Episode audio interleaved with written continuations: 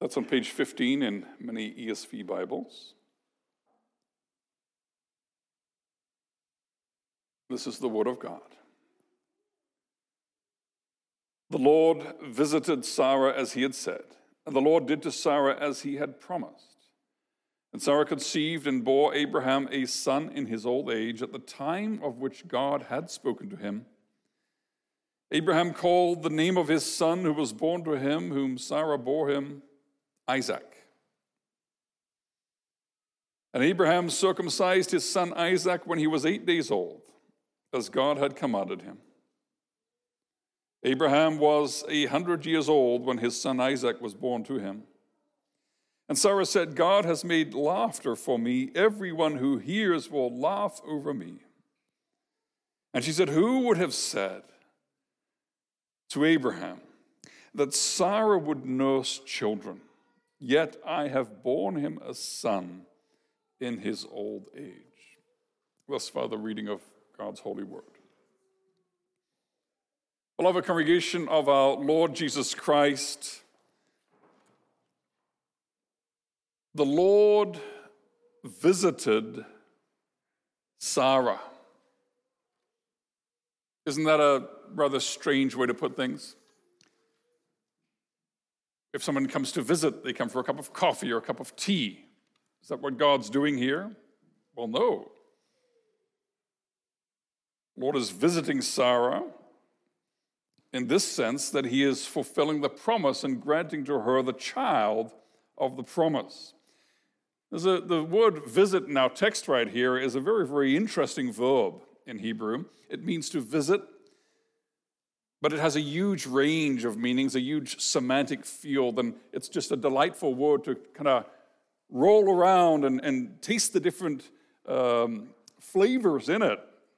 It means to visit, to, to care for, to pay attention to, to look after. If you turn in your Bible to Psalm 8, you'll see the same word, Psalm 8 and uh, verse 4. What is man that you are mindful of him, and the Son of Man that you care for him? That's the same verb in Hebrew care. Visit, care, and later on in Genesis, this word is used to talk about Joseph being made the overseer, the carer, the overseer of Egypt. So it's a, it's a word which is very, very broad and deep in its meanings. It's connected to the New Testament word overseer or elder or pastor, somebody that pays attention, somebody that cares, somebody that's supervising and making sure that all is well. And so the, the word in our text, the Lord visited Sarah, is connected linguistically to the word in Greek for elder. And so when the elders do their home visits, they're visiting you in a, in a similar way that the Lord is visiting Sarah. They're seeking your well being, your good, your salvation, and showing love and care to you. And God is doing that through them. And often in the scriptures, we read that the Lord visited his people, and that means that he came and worked a great salvation. He came, he observed the situation they were in, and he made things right. Because God cares. And God knows our needs, and God knows the longing of our hearts. He's not a, a cold, distant, impersonal force of pure sovereign will. Our God is our shepherd. He's our great pastor. He cares about our lives. And maybe Sarah has even stopped asking for a child at this point, but God has not stopped listening to her affliction. He is the great overseer, ordaining all things for his glory and for our salvation and our joy in him. And so God, the Lord Yahweh, visited Sarah as he had said. Now, look at your Bible there and see how often the Holy Spirit emphasizes that. As he had said. And the Lord did to Sarah as he had promised. And Sarah conceived and bore Abraham a son in his old age at the time which God had spoken to him. Three times the Holy Spirit calls our attention to the fact that God is faithful, that God keeps his word, that God keeps his promises, that God does what he says he is going to do, that you can count on God, that you can build your life on his promises. They are rock solid, and that is true of Sarah, and that is true of the entire history of the world.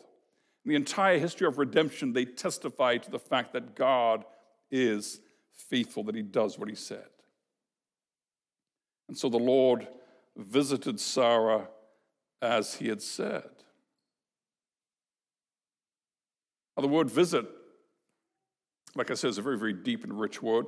Can also mean appoint or call to be an overseer. It has the idea of giving an official task or function.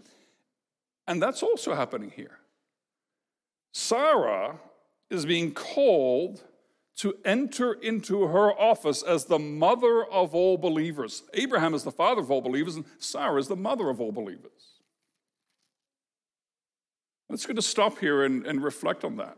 Sin, pain, misery came into the world through the woman. She took the initiative, and the man followed her. And that brought a lot of pain.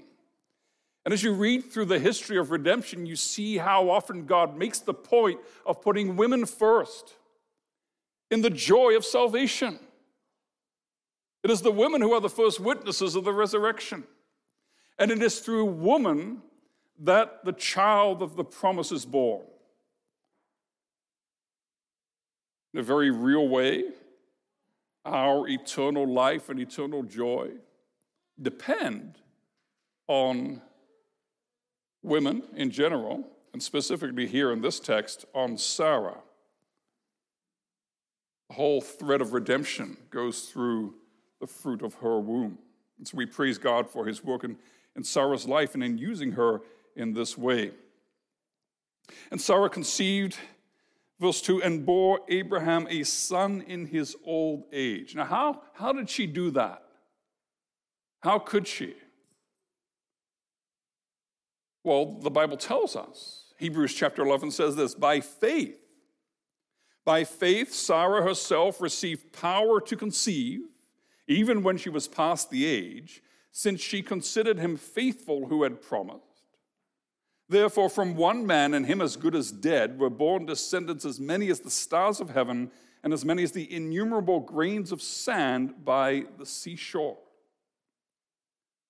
By faith, Sarah herself received power to conceive. You see, God promises. And God's promises call for a response of faith. And despite the weakness, and despite the difficulty, and despite their initial incredulous laughter, Abraham and Sarah, in the end, held on to the promise. And they held on to the promise even when it didn't seem to make any sense anymore. Even when it seemed like, I don't think God's going to be able to do this anymore.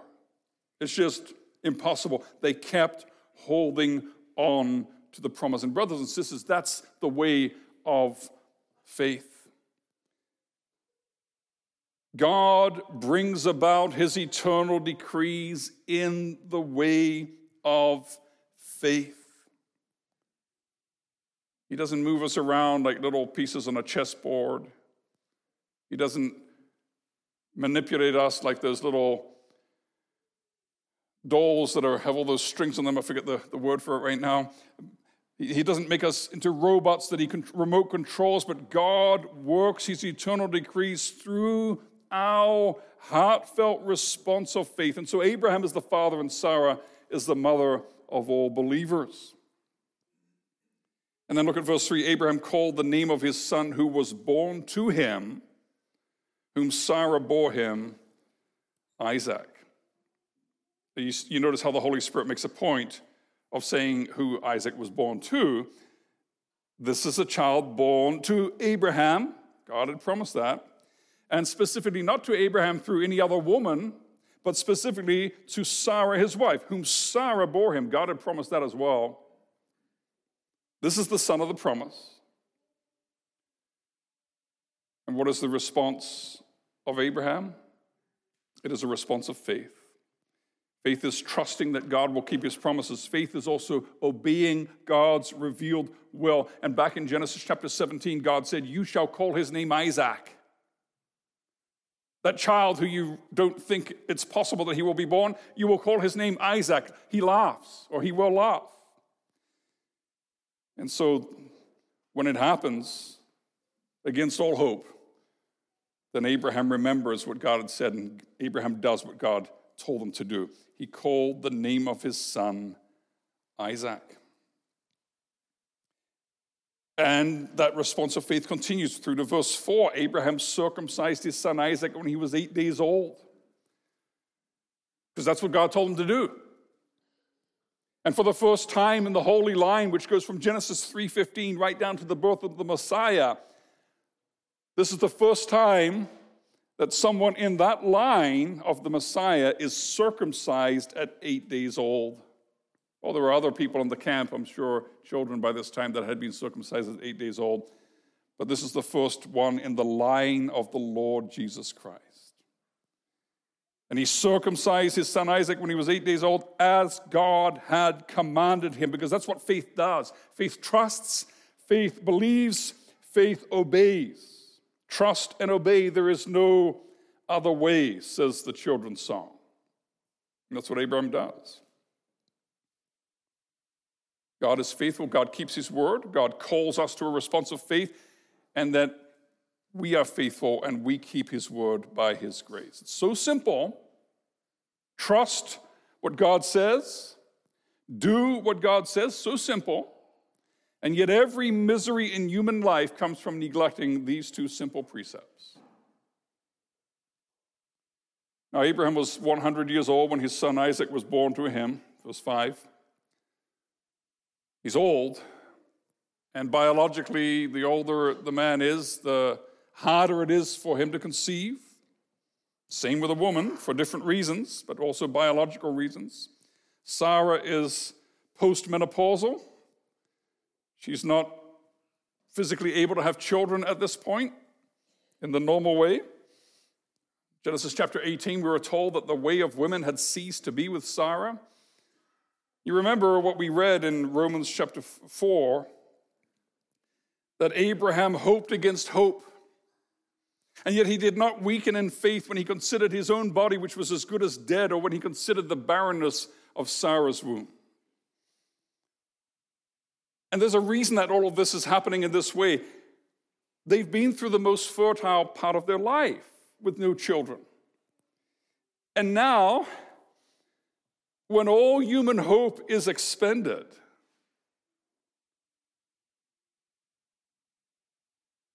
God finally acts. And God does that for a reason. Because it's not about us, it's about Him. You see, that's the whole thing about the fall. The fall was, it's all about us, it's not about you, God. And God says, no, that's not the way things work. And so redemption is us relearning how to live properly. That it's not about us, it's about Him, it's about His glory. And His glory and our salvation go together. And so God waits. He waits until all human hope is expended. And so when He works salvation, there is great rejoicing. Look at Sarah delighting over her little baby. Who would have said?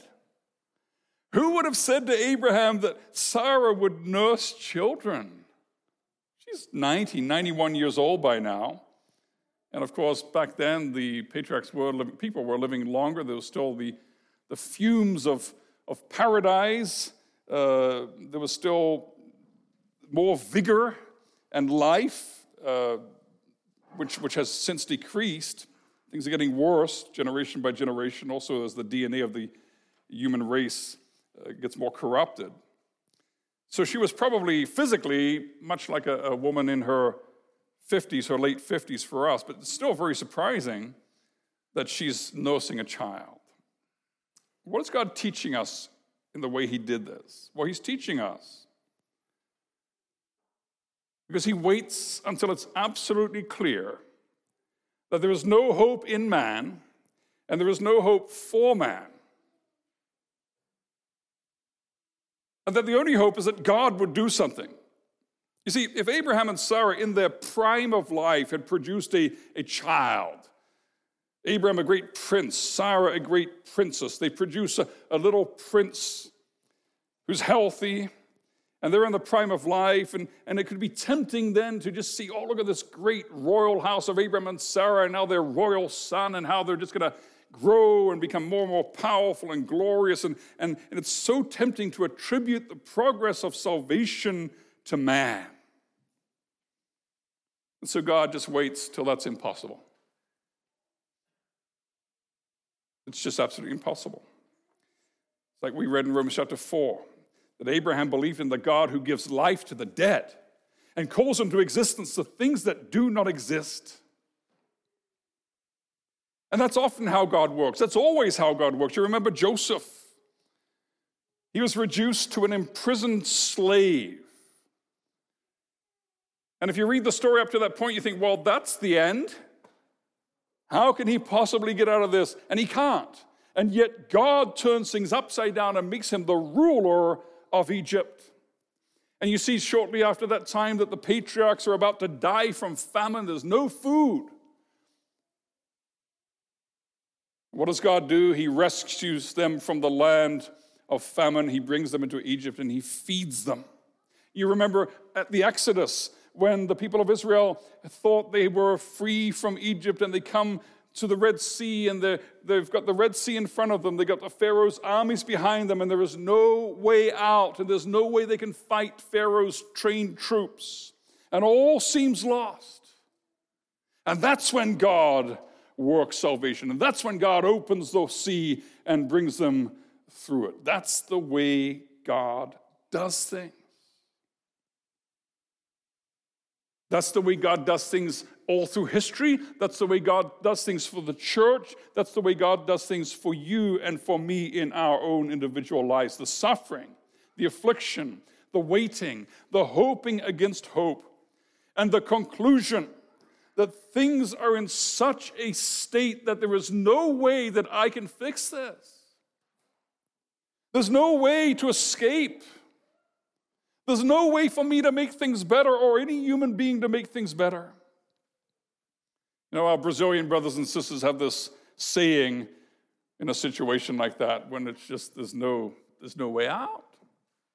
There's no hope of relief or of uh, any human remedy.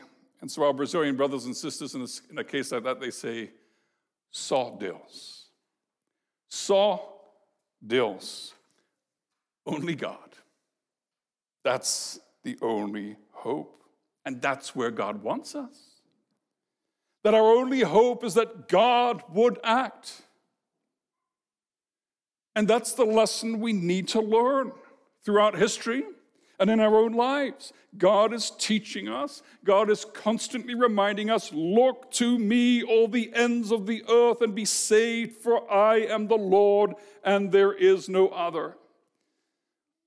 And that lesson, that truth, that dynamic, comes to one of the most powerful, the most powerful expressions on the cross at Golgotha, when all seemed lost the darkest moment in the history of the universe when the very Son of God, his body is hanging on the cross, tortured and racked with pain, and the demons of hell are rejoicing, and his life is ebbing away. And what seemed to be the greatest defeat, God turns into the greatest and most glorious victory. And this is what we've mentioned before. This is not the theology of glory. But this is the theology of the cross. That's how God works and how we need to know that, brothers and sisters. If you turn in your Bible, 1 Corinthians chapter 1, verse 26 to 29, that's on page 952. Paul refers to this dynamic for consider your calling, brothers. Not many of you were wise according to worldly standards. Not many were powerful. Not many were of noble birth. But God chose what is foolish in the world to shame the wise. God chose what is weak in the world to shame the strong. God chose what is low and despised in the world, even things that are not, to bring to nothing things that are, so that no human being might boast in the presence of God. God chose to use a man and a woman who were almost dead to bring about new life. That's how things work in the big picture.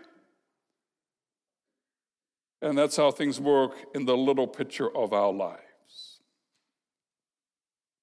Your pain, your weakness, your affliction, your brokenness, the longings of your heart, your cries, How long, O Lord? and our deep awareness that we are unable to change our own lives, let alone change the world. God is using that. He's using that, He has a purpose for it, and He tells us time and time again what He wants from us. Wait on the Lord. Wait on the Lord. At the appointed time, He will visit you. For this light momentary affliction is preparing for us an eternal weight of glory beyond all comparison, as we look not to the things that are seen, but to the things that are unseen. For the things that are seen are transient, but the things that are unseen are eternal. Wait on the Lord. That's what Sarah had to learn, that's what Abraham had to learn. Well, we've got to learn time and time and time again, brothers and sisters. Wait on the Lord. That's what the pain is telling us. That's what the affliction is telling us. That's what sometimes when we're feeling hopeless and despairing, that's what it's telling us. Wait on the Lord. Because all of this ends somewhere. And it ends in laughter. And you see in our text how often the word to laugh or the verb to laugh or words connected to it occur. You look at verse 3. He called the name of his son Isaac. He laughs. That's the verb in Hebrew.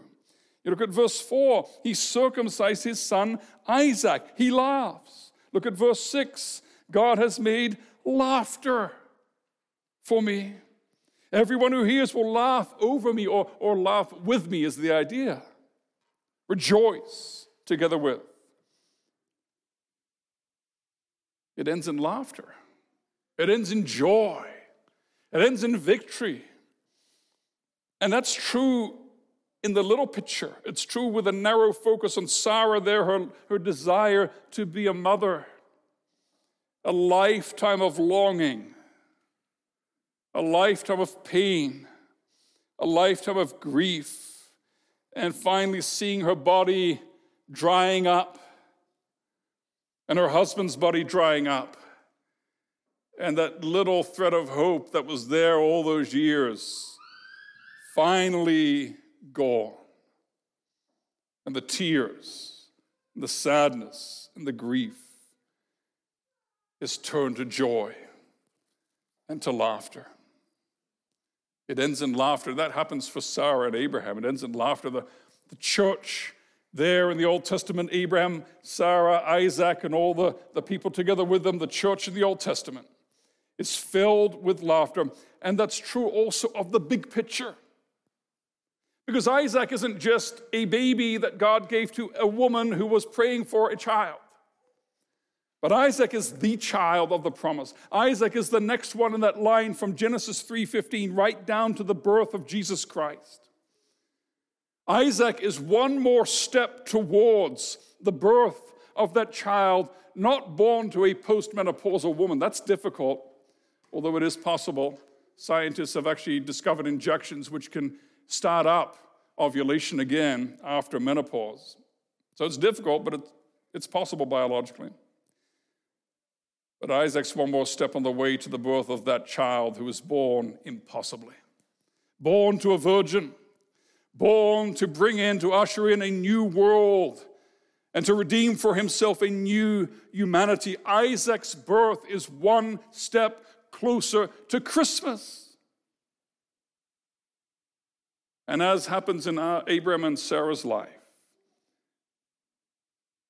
leading up to the birth of their son, so the world experiences in the lead up to the birth of the child in Bethlehem. Is that same dynamic in world history? There's suffering followed by joy and new hope. You remember what the prophets speak about the people walking in darkness, the people walking under oppression and groaning because of the oppression of sin and the enemies. To them comes the promise, for to us a child is born, to us a son is given. You see, that's what it's all about. That's who it is all about. That holy child. And he will walk the same path, the way of the cross. And you read about that in, in Isaiah chapter 53, that glorious chapter which expresses in such a poignant way the suffering of our Savior, his suffering, his death for sinners. And then at the end of that glorious chapter, of Isaiah 53, you, you read the fruit of all his suffering and pain is that he will make many to be accounted righteous and he shall bear their iniquities. You know what happens in the next chapter?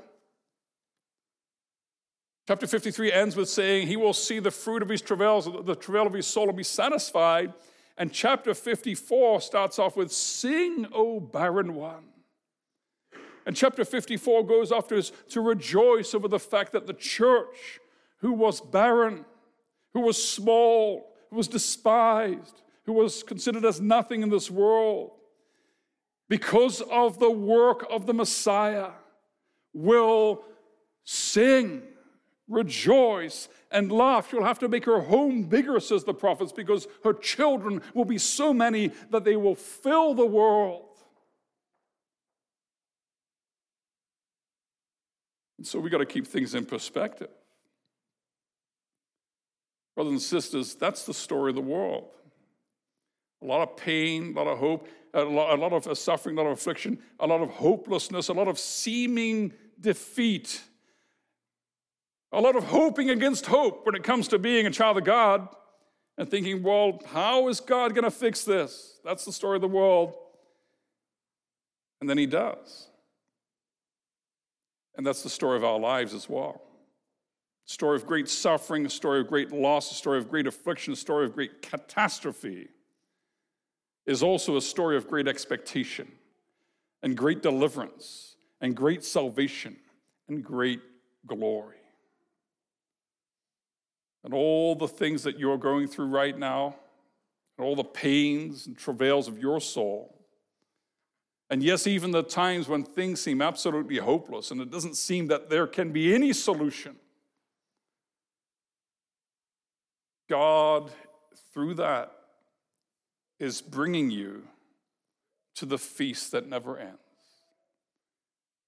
And oh, the joy, and oh, the laughter, and oh, the stories we can share and children at that great feast which never ends on this renewed earth when the heavens come down to be united with the earth, that great feast which never ends. It's never nighttime, and so there's never bedtime. And so you get to rejoice with the adults and with Jesus and with the angels forever. Imagine that, no bedtime. So, what's going to happen is the, is the fulfillment of what the Old Testament people of God already experienced in the return from exile. We read about that in Psalm 126. I'm going to read that psalm for you right now. 126. When the Lord restored the fortunes of Zion, we were like those who dream. Then our mouth was filled with laughter, our tongue with shouts of joy. They said among the nations, The Lord has done great things for them. The Lord has done great things for us. We are glad. Restore our fortunes, O Lord, like streams in the Negeb. Those who sow in tears shall reap with shouts of joy. He who goes out weeping, bearing the seed for sowing, shall come home with shouts of joy, bringing his sheaves with him. And that Old Testament celebration of God's salvation comes to even more glorious climax in that song sung in heaven in Revelation chapter 19. And I'm going to end with that. Revelation chapter 19. verses 6 to 9. Then I heard what seemed to be the voice of a great multitude, like the roar of many waters and like the sound of mighty peals of thunder, crying out, Hallelujah! For the Lord our God, the Almighty, reigns. Let us rejoice and exult and give him the glory. For the marriage of the Lamb has come, and his bride has made herself ready. It was granted her to clothe herself with fine linen, bright and pure, for the fine linen is the righteous deeds of the saints. And the angel said to me, Write this Blessed are those who are invited to the marriage supper of the Lamb. And he said to me, These are the true words of God. Amen.